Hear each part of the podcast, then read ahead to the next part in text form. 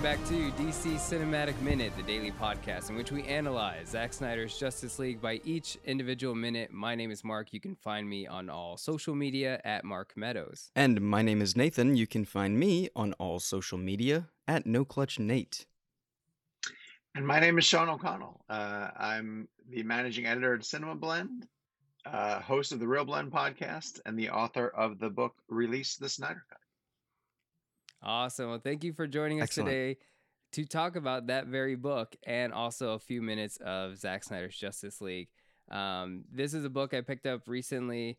Um, you know, in preparation for this podcast, I was reading about the history and stuff like that, and I thought it'd be great to have you on to talk about it because there is just a, a wealthy amount of information in this book um, to just kind of not only to to learn more about the behind the scenes, but also just reflecting back on it, like being part of that community and seeing, you know, we're about two and a half years now since the Snyder Cut has come out, um, and you know, it's it, it was great. It's great to have you on here. Um, before we get started talking about today's minute, I was hoping you could answer some questions about the book. Sure. Um, the, the biggest one being, uh, what was your inspiration for writing the book? Because I know you also wrote one for kind of like the cinematic Spider-Man Mhm. films and such. Um, what drove you to write this book? Honestly, the story of the movement. Um, I had not. I've been covering film, you know, for different uh, for different sites. I've been at Cinema Blend for the longest amount of time, uh, most recently. But I've never seen anything rally like I've never seen a group of people rally around a film or or a lost film, you know, and and a cause uh, the way that the Snyder Cut community did um, at, at their best. You know, I, I I Mhm. wanted to cut through a lot of the noise that was surrounding that group um, because there was a, a ton of different narratives about whether they were um, you know bullying people into trying to get what they want and and a, a Mhm, selfish mhm. fan group who was you know crying over a version that they didn't get but if you if you just simply look past the surface of those accusations there were legitimate reasons why they felt you know that the version of Zack's movie deserved to come out and it wasn't really we want this it was more there's an artist you know who was wronged and we want to do what we can to Mhm. make sure that his complete version of this highly anticipated movie comes out. And, i mean this all happened at the pinnacle of you know this sort of golden age of comic book movies where marvel and dc were fighting for supremacy and marvel was was was doing better you know and was building towards their avengers movies and dc deserved a proper justice league movie for the first time on screen. And so to see what they got instead you know in the theatrical version that came out they knew the fans knew instantly it, it was a a slap in the face at Snyder's um, vision, and so I wanted Yeah. to start digging away at the people who were who were dedicating their time on social media to get the word out that there's another cut that exists, and then everything that they were doing for AFSP uh, in terms of uh, raising donations, matching donations. I just thought all of that stuff was incredible. Yeah, and and not just fans of you know DC films or even Zack Snyder's films, but also cast and crew member as well, voicing out uh, you know amongst social media and stuff as well. So there was you know this foundation of like this is about ethics rather than it is um uh, I guess greed or, or something that seems negative towards a, a, a particular fan Mhm. base. So it, it just like I, I think your explanation perfectly it, um, it represents how I felt. It, it represents um, kind of the motions I made to to contribute to uh, assist in in promoting this release the Snyder Cut movement at the time. Um, it was about um, how wrong it felt. You know, not not that Warner Brothers switching gears and wanted to to appease appease the general audience. I remember thinking like it's okay if you want to change direction, but I think the the route in which they went, it not only did it hurt the people who were making the movies, but it, it just it, it just seemed uh, unethical would be the best way to describe it. Well, and one of the things that really tipped me off to the fact that there's more to this story than meets the eye was when I finally got to see the Ultimate Edition of Batman versus Superman, which Mhm. to me is an infinitely better version than the one that Zack had to put out. And Zack has since that day talked about how almost all of his director's cuts he thinks are better, whether it's Watchmen or Sucker Punch. There's a Sucker Punch director's cut that we haven't yet seen. Yeah. And when I saw that Ultimate Edition of Batman versus Superman, and I thought like it just filled in the gaps of the story that that I thought were kind of missing, and I thought, oh my gosh, like if you give this guy the opportunity to tell the story that he wants to tell, then we're in. There's potentially going to be something amazing here. Um, and so Mhm. then I started to think like, oh my God, what if he was able to actually put together his full, you know, treatment of a Justice League movie? Because to me, ultimately, as we're watching this, uh, the the loop of the of the minute that we're going to talk about, it's ultimately about seeing these characters that you love in action, you know, and receiving the respect that they deserve. I will never get tired of seeing some interpretation of any of these characters in action. Like now that The Flash is on HBO Max, like Flash has its problems, but I just love watching that beginning, you know, where it's it's him and Batman and then Wonder Woman shows up and like it's a great action sequence with characters that I love and I'll just I, I'll watch that, uh, you know, it, just to get pure entertainment out of this. And so to get a 4-hour cut of, you know, DC's mightiest heroes together on screen for the first time is how do you not fight for that?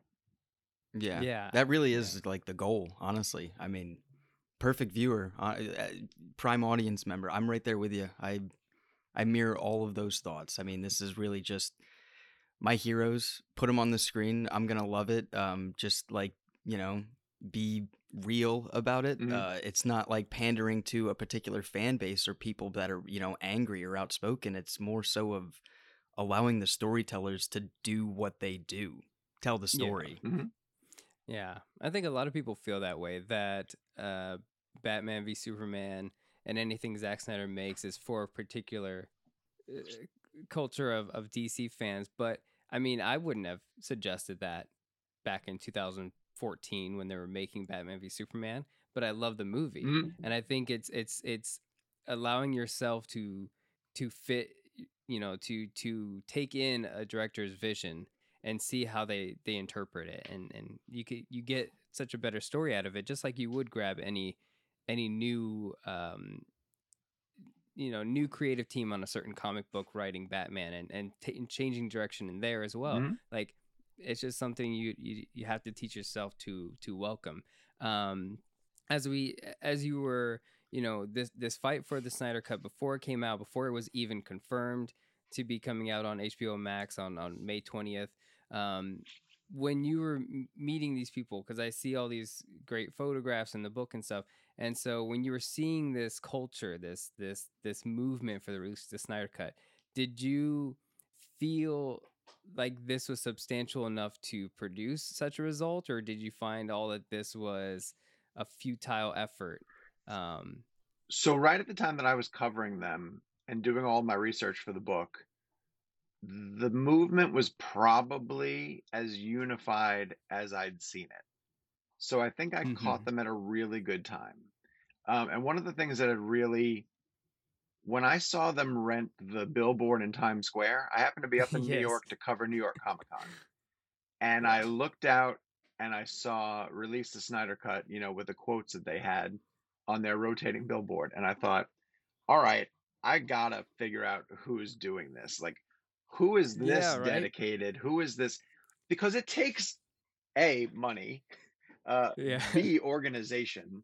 And I thought, there's there's way more to this than meets the eye. Because prior to this, and it's hard to sort of remember how prevalent the hashtag release the Snyder Cut was mm-hmm. prior to it Yeah. coming out and and the movement you, i started to find out and it's all sort of documented in the book that there was all this behind the scenes organizations about we're going to go to san diego comic-con and we're going to you know we're going to have picket signs and we're going to have you know merchandise to hand out or something to keep the message going. The story about you know renting the plane and flying the banner over uh, the warner brothers studio lots in burbank like who owns that plane? Yeah like you just start to ask they're these still doing it like, today. Yeah it's like you know I've not, I've like, again, I've never seen a fan base so dedicated that they would go to such great lengths to keep doing this, this type of stuff. Now, since the movement has kind of fractured, um, and Mm-hmm. Yes. there was, t- you know, a, a chunk of people who were happy that they got the cut that they fought for. There's a chunk of people who wanted Zack to be able, able to continue. But I really do think that when I was talking to them, they were the most unified. They had the most power, and and at that time also it was it was a a, perfect storm of, of factors that were coming together that made it seem like this was a good time to do it. And one of them was the introduction of HBO Max because the streaming services, in my opinion, really needed content that you couldn't find anywhere else that would lure over a subscriber. And it made so Yeah. much sense to me, even though I understood that the executives who needed to do this would have to swallow a lot of crow and basically admit, okay, yes, we're going to let you see this movie that we had been telling you for a, a long time. First, it doesn't exist, which Zack refuted. Um, it's not even that good, you know, which we all know is not true. It's basically the theatrical cut, which isn't, you know, they had to really walk back all of those. And, and Hollywood is such an ego driven industry, you know, that for them yeah. to, to basically swallow their pride and say, yes, we're going to give you what you've been pestering us for. And they have to understand that in a way, they're setting a precedent, although I think it's a precedent that can't be used on, on most any other projects. Like this is a rare occasion, Y- yeah, that's the thing. but it's the it's the industry saying to the fans, okay, yes, you're right, and we're going to give you this. Now that's not like yeah, like Nathan's saying, like, that's not going to work for everything. But in this No, particular yeah. case, it worked, and it earned some goodwill, and it allowed Zack and Debbie the opportunity to bring their version to the fans, and it gave HBO Max a boost, you know, in the moment. Now, how much boost it is, who knows? We don't see streaming numbers. You know, it definitely got a boost in the in the court of public opinion. Um, but so yeah, if to answer your question, yes, when I was doing the research for it, I was fairly convinced that it was going to happen someday. I just didn't dream it was going to happen as quickly as it did. Yeah, yeah. You know, I think um, certain cuts. I mean, it's famous uh, film cuts. I mean, Blade Runner, Final Cut, and stuff like that. Some some versions of a director's vision doesn't release until sometimes 25 years later, Mhm. right? Yeah. Uh, and and and for this to come out just within within five years, uh, it it, it was like wow, this I can't believe it. You It's know, pretty I, I- jaw dropping. I always thought to myself, like, of course one day it's gonna release. People are like, oh, it's never gonna happen. And so I was like, don't say never, because it, eventually it'll happen. Maybe I'm 40 years old and it decides to come out, sure. But to come out that quickly, like within within the pandemic, it was like, oh wow, this is this is actually happening. And hearing all the rumors, like, oh, tune into the Man of Steel watch party Yeah. on Vero, like everyone, you know, and then you have you know all, all other journalists starting to to cryptically tweet like oh it, it is happening Yeah. it's like whoa okay hold on Are- is this really happening so um it was it was quite a moment Well, and by doing uh, it in that early time frame, it has really given Zack an opportunity to take that kind of victory lap that he deserved. Like 25 years from now, who knows what could have been, right? But with the Mhm. release going to HBO Max, it reaches um, a much larger audience, not not a global audience. I understand that there was still a lot of people, a lot of places that don't carry HBO Max. They did a press junket. He got to do interviews for it. Um, it Mhm. allowed him to shoot the additional nightmare sequence footage, you know, in his driveway, essentially. Um, yeah. and then uh, for people who know the Full Circle event, it allowed him to show it in true IMAX on a theatrical screen, um, which is, you know, these are all things that just wouldn't have happened the more time that goes by. You know, there'd be other Warner Brothers uh, executive teams, there'd be other DC executive teams that would, the further you kept getting from it, the, the more that they'd be able to just say, like, no, no, no, that's the past. We're done. We're moving on, kind of thing. So it, it, yeah it all happened at the right time. yeah and and and for you know zack having to um kind of keep to his his family and himself during the time of 2017 and all that um there was no opportunity for zack to kind of defend his honor about justice league at the time and because of the snyder cut um he was able to do that Mhm. to defend um, his method, his his approach to directing, and I think now he, we see his deal with Netflix is a result of him, you know, showing his work with with um, his version of Justice League, and having confidence from studios again to continue making films. Mhm. And so now we see that with Rebel Moon being like this is a company now that that believes in his work and, and believes that he has a strong enough um, audience to bring in like the streaming numbers and whatever imaginary numbers help uh, studios uh, continue going. That's got to be the thing that is kind of, I think, speaking really loudly in people's ears. Is is that worm of the boost in in whatever the imaginary number is? I really do think that's got to be more of a deciding factor.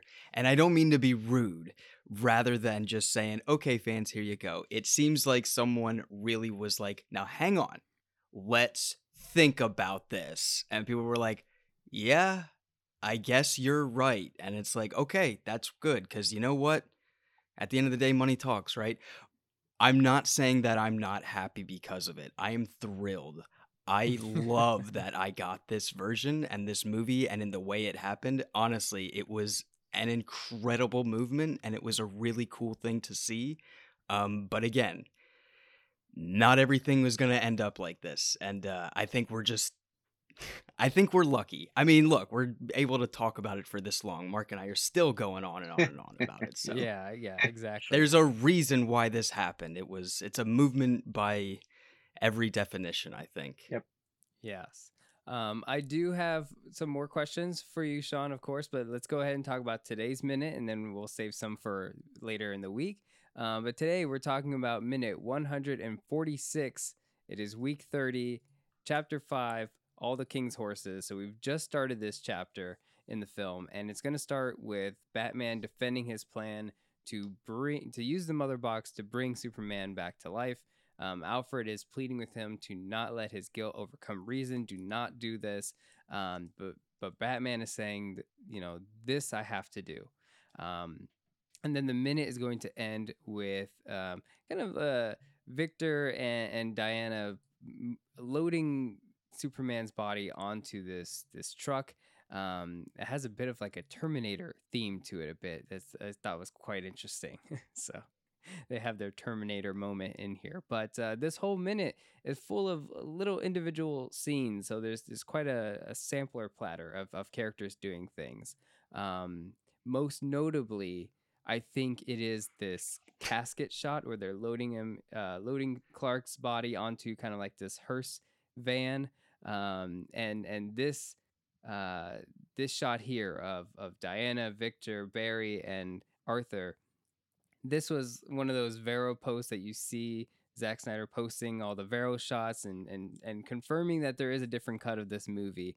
Um, and so this was quite an iconic one, especially Gal Gadot wearing this high collar trench coat that we see in this shot.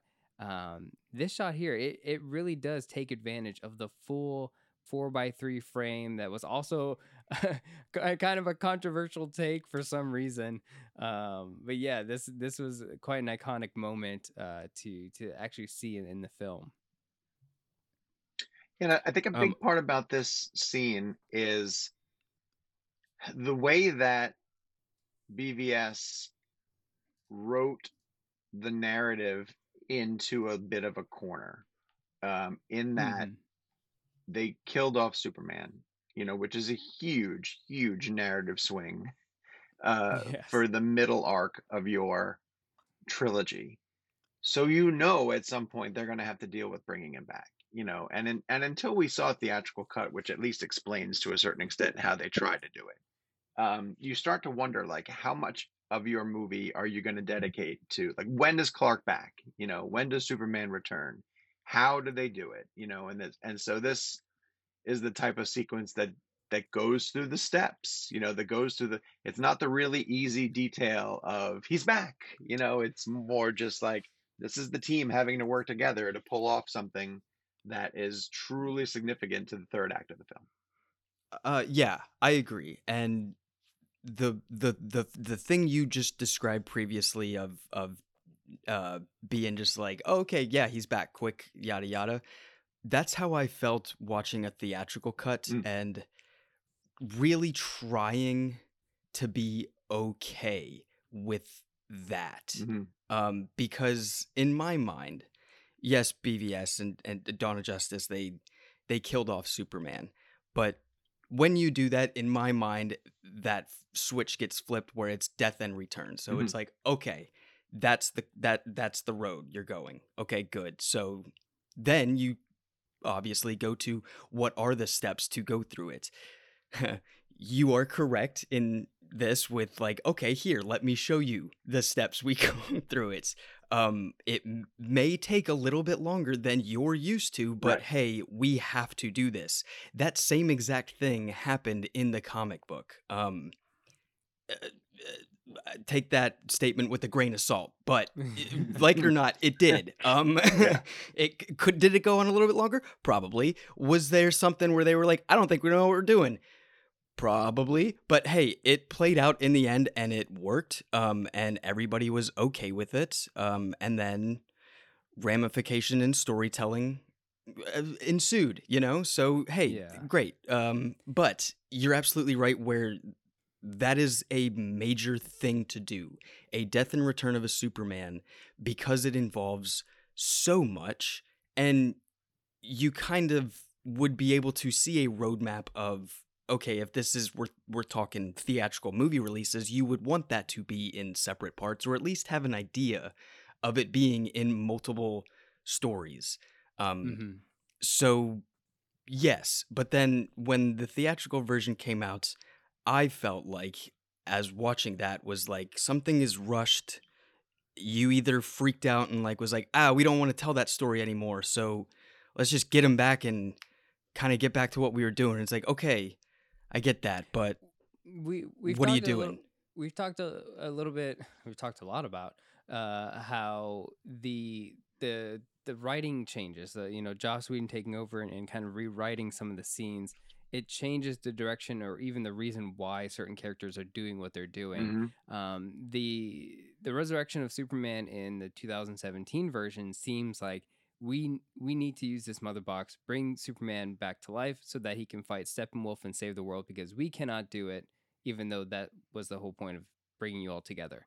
Um, in this one, and it's it's another testament to why a lot of people they say this this four hour film flies by it makes so much more sense a lot of people had their doubts about it being a four hour film but not only does it highly supplement victor stone cyborg's character but everyone is going on an emotional journey to getting to this point where superman's back to life. The reason that they're choosing to bring superman back to life is that and that's because it, it takes its time to sit with Lois and, and Bruce and and dwell on their depression, um, their maybe their guilt, and so they come to this realization that says we can do this because I want him back. I want him back. Not I Yeah. need him back to fight um, yes giant alien. I just need him back because I miss him. selfish and you're like yeah you're right you're selfish, absolutely right Batman. you were taking notes back in the 80s you're right like Yeah. Well, but even if and if people are watching along, and I highly recommend that you watch along while you're listening to this podcast, um, and you're paused at the scene where uh, we talked uh, talked about the framing of the the four Justice League members as they're looking in on the casket. If you just pay attention to facial reactions, you see how differently and how conflicted each of the members are about this decision. They're not on board with this yet. And and Mhm. in Zack's cut, they're not on board with it until, you know, right through the the act of bringing him back. There's that Yeah. ripple, you know, that's added that that gives it such a, a more interesting turn of they don't know if this is the right idea this entire time and you can see it in the performances of the of the actors playing the justice league members in this and i think it adds so much more weight to what they're doing It really Yeah. does. Thank you so much for pointing that out. Hmm? We uh, sometimes we like to think that we're the only nerds that see this kind of thing, um, but you're absolutely right. Um, yes. every choice here visually, I think, is just you know so so on purpose um, that it is really this is heavy, Doc, and it's supposed to be. Um, this is heavy for me personally, seeing uh, the members of my Justice League who I grew up with and, and know these characters, looking upon the casket of a Superman, um, which is something that I haven't seen um, ever other than this. And it's like, oh, you're absolutely right. Well, Um, and it's something as simple as you could have shot uh this the, this is framed this way for a specific reason in in another instance you might have had a situation where the the justice league members are loading the casket into the van and two of them are inside the van to sort of capture the casket as it's coming which then suggests that they are sort of in on the in on the mission here they are still outside of the truck they don't even want to get into the same truck that they're putting the casket into and, and right. treating them as outsiders to this mission that they have signed up for visually is saying they're not on board with this and i, I think that that's a brilliant choice by zack Yes, of course. I mean, th- there. We, we also talked last week a little bit about them even digging him up in the first place. You know, taking their time, not using super abilities, saying that they could do this in a nanosecond, and, and choosing not to. Um, it, it shows the the respect that they have, but also the they feel like it's disrespectful at the same time. Mhm. Like, why are we doing this? I mean, this feels wrong. Um, are we doing the right thing? So there's this constant questioning of, you know, whether what they're doing is right or not. So, um, and I enjoy that. I enjoy heroes having that that um, kind of uh, in, internal conflict in themselves, um, questioning their their ethics. Um, but again, yes, it's not something we see in Superman's uh, return in certain stories. A lot of times it's already happened at the Fortress of Solitude. Maybe there's other Supermen involved, yada yada. But um, this is this is one where they take ownership of the rebirth of Superman. They Mhm. don't just.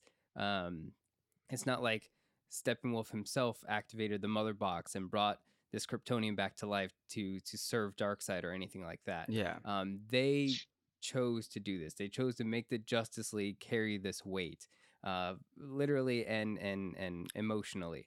So th- just that direction alone, with the that you know the wonderful writing by Chris Terrio, it really does create an emotional weight to it that deserves the runtime that it has to fully explore um, uh, this journey that the Justice League goes on. Um, so- Also highlighting just the theme throughout Man of Steel, Dawn of Justice, and this the the theme of choice is something that you and I have been talking about for God knows They how long chose to do years. this. um, yeah. So again, kind of full circle, wrapping it all up. It's uh, again, it's these characters having choices and choosing what to do. Um, big big big deal. Big deal here.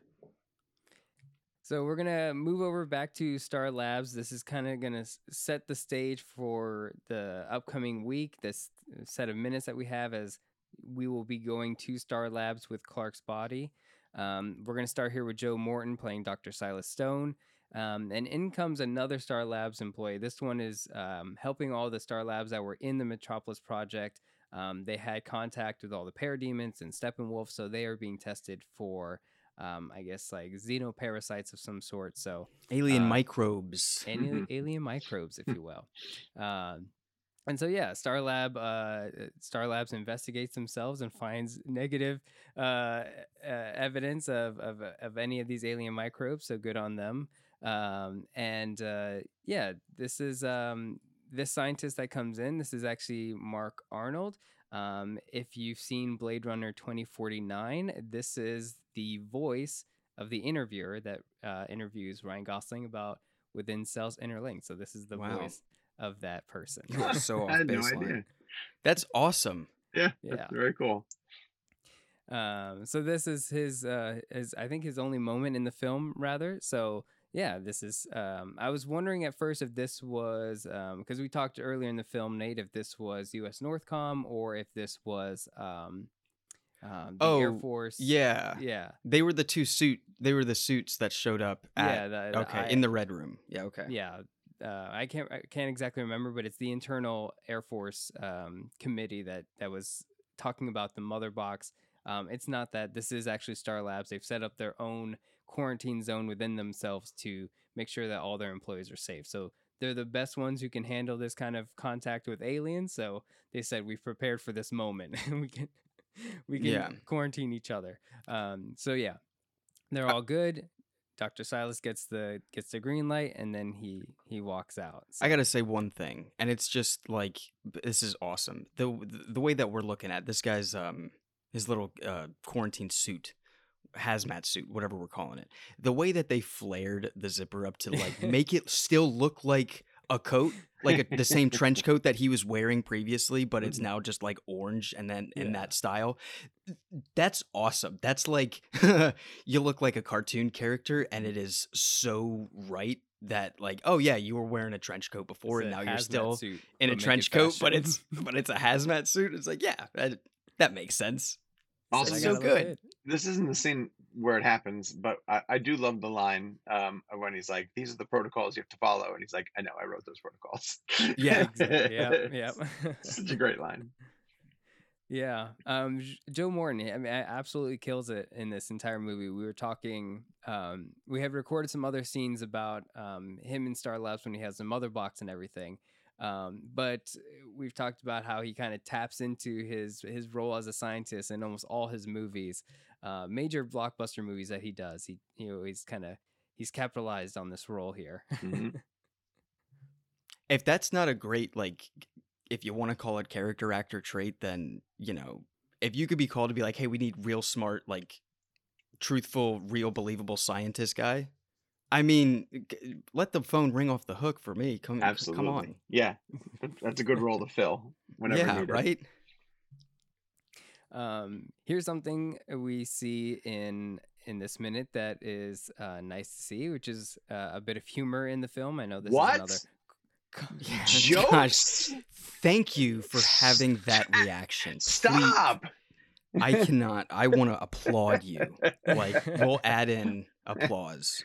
I was so glad Oh, when you nice to guys see it. chose this minute and I watched it and it had this interaction between Barry and, and Arthur because for all of the criticism leveled at Zack, you know, for for not having the light, punchy, you know, Marvel approach, Zack is really funny and and it's just he has a, a drier sense of humor, you know, that fits well with his characters and maybe it's not, you know, huge laugh out loud uh moments but these character, it's everything's rooted in character you know it's Mhm. it's arthur so. being impatient with barry it's barry really being excited about being part of a mission kind of thing to the point where he you know wants to dress the part and and pull it off as best as he can when yet again we're talking about a guy who could be moving at the speed of light you know to, to zoom in and do what they want to do but Zack has such a fascination with that dirty dozen type of mentality uh, and a team coming together to to pull off a mission. And and I love the fact that when we get plenty of opportunities of the Justice League at their full power, you know, uh, fighting off something that's that's significantly um, more powerful than than they might not be if they weren't a team together. But I love that Zack gives them a boots on the ground, you know, type you got to do something and and it's and it does utilize their powers you see victor you know tap into the system and get barry through through the gate but it's uh it's the justice league figuring out how to work together as a team without leaning on their powers and it's it's significant to the formation of the team Yes, and and I really love Jason Momoa. You know, we all know him as like this lovable kind of lumberjack of a, a internet figure now, especially with Aquaman and Aquaman two coming out. Like he has humor that fits his personality in real life now more often. But here we, he, you know, this is the the Arthur Curry that we saw in Batman v Superman, and, and told like Jason Momoa is playing Aquaman and like being this whole trans transformative portrayal of the character.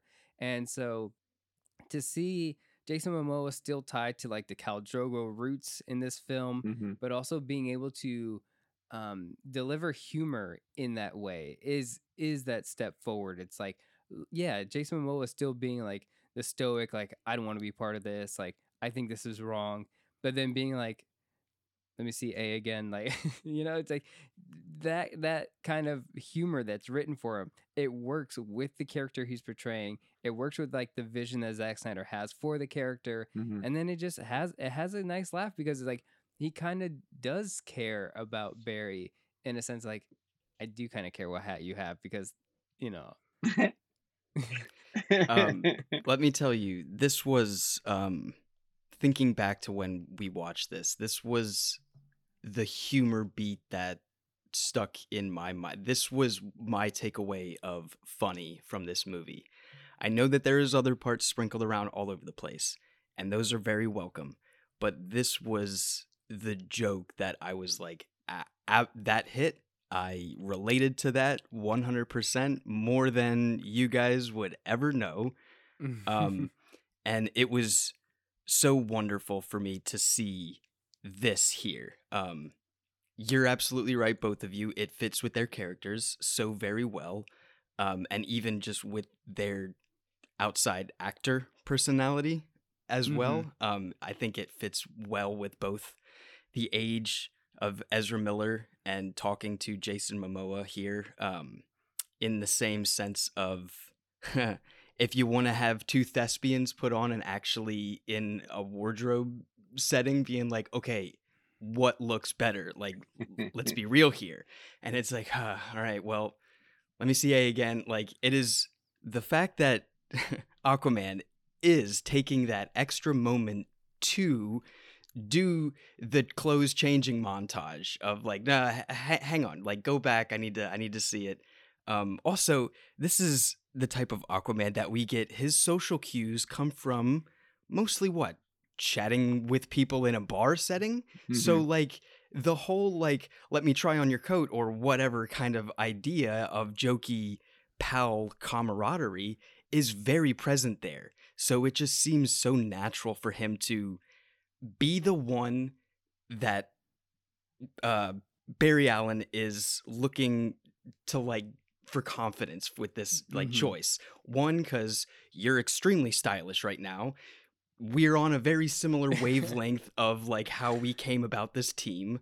Um you know, I can I can see through the mask if you will. You know, you're not the Batman and you're not Wonder Woman, a you know thousand year old goddess who I'm extremely intimidated by. I think if it wasn't talking with Victor, this is like the guy that you would want to ask for a fashion sense, Yeah, right? the- I mean, rock star. it just is so perfect for the two of them that I loved this. Um, walking out of you know, w- walking away from our couch after seeing this was just like that was Mhm.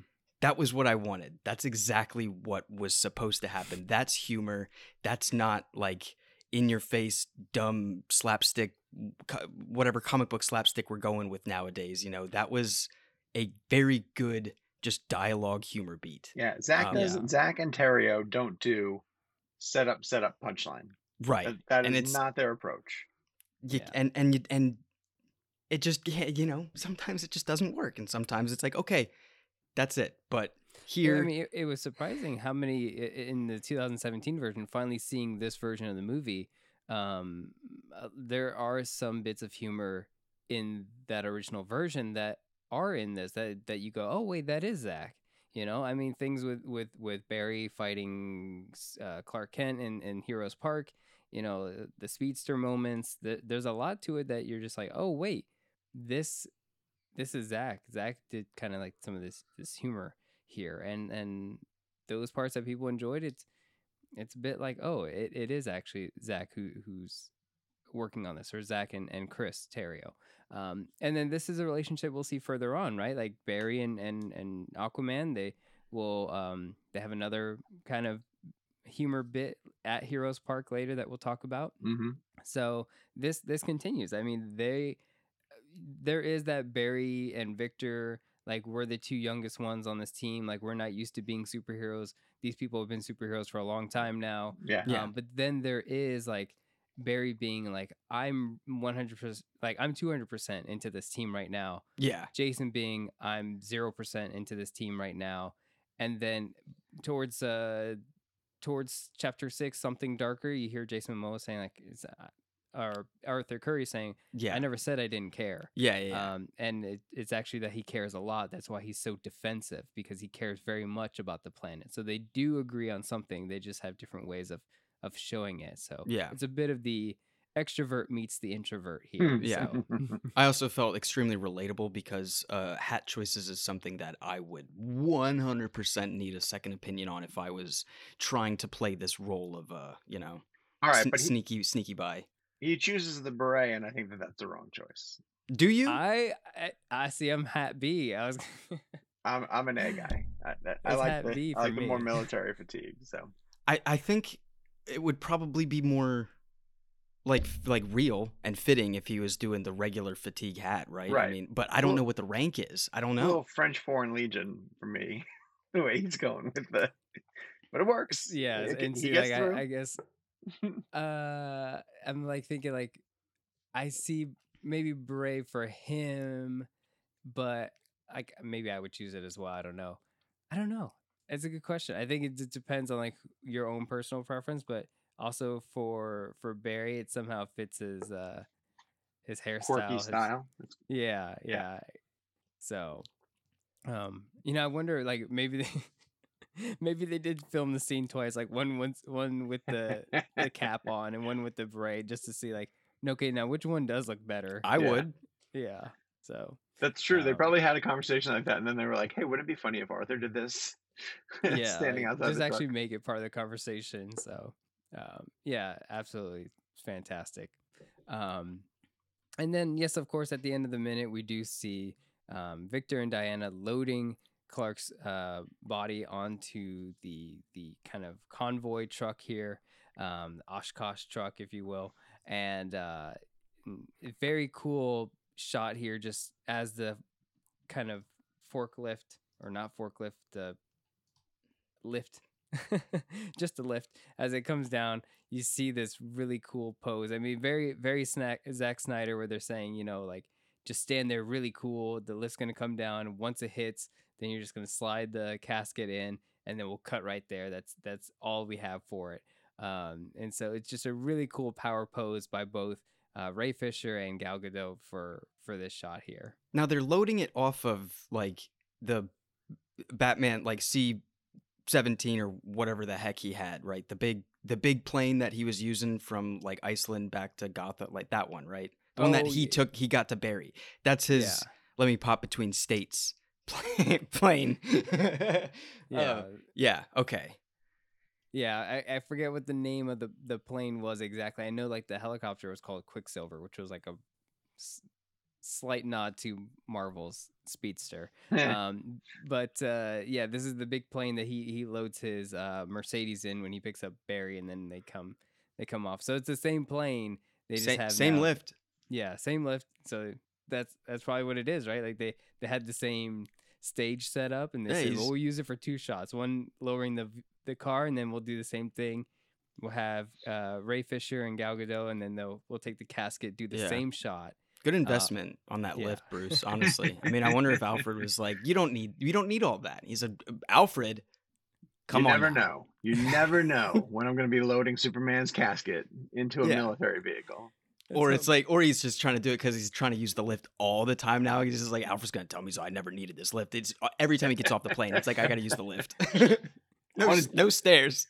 I want to deeply, uh, again, admire the use of the, you know, simple wood casket for Yeah. for oh Clark.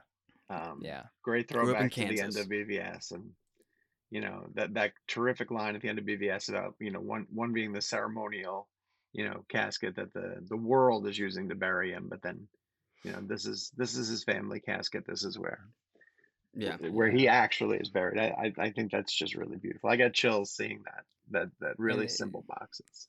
it's so modest, right? Like it perfectly represents Clark Kent, not Superman. You know, with like the very ornate kind of enamel black casket with the Mhm. silver S on it that everyone wanted to see. Like this casket best represents Clark Kent because of how humble and modest he is about about who he is. So Well, yeah, absolutely. It's a it's a um Indiana Jones throwback, you know, the the the cup of the cup of a king, you know.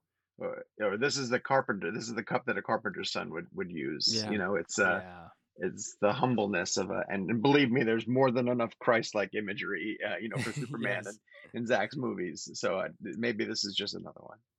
Of course, of course. Yeah, yeah. I mean, even even Superman, Death of Superman in the in the second film, and and now about to come to life in this one. So Mhm. uh, there's plenty of it. So um, and speaking, we were talking, you know, this lift and being used for multiple shots within a set, multiple scenes.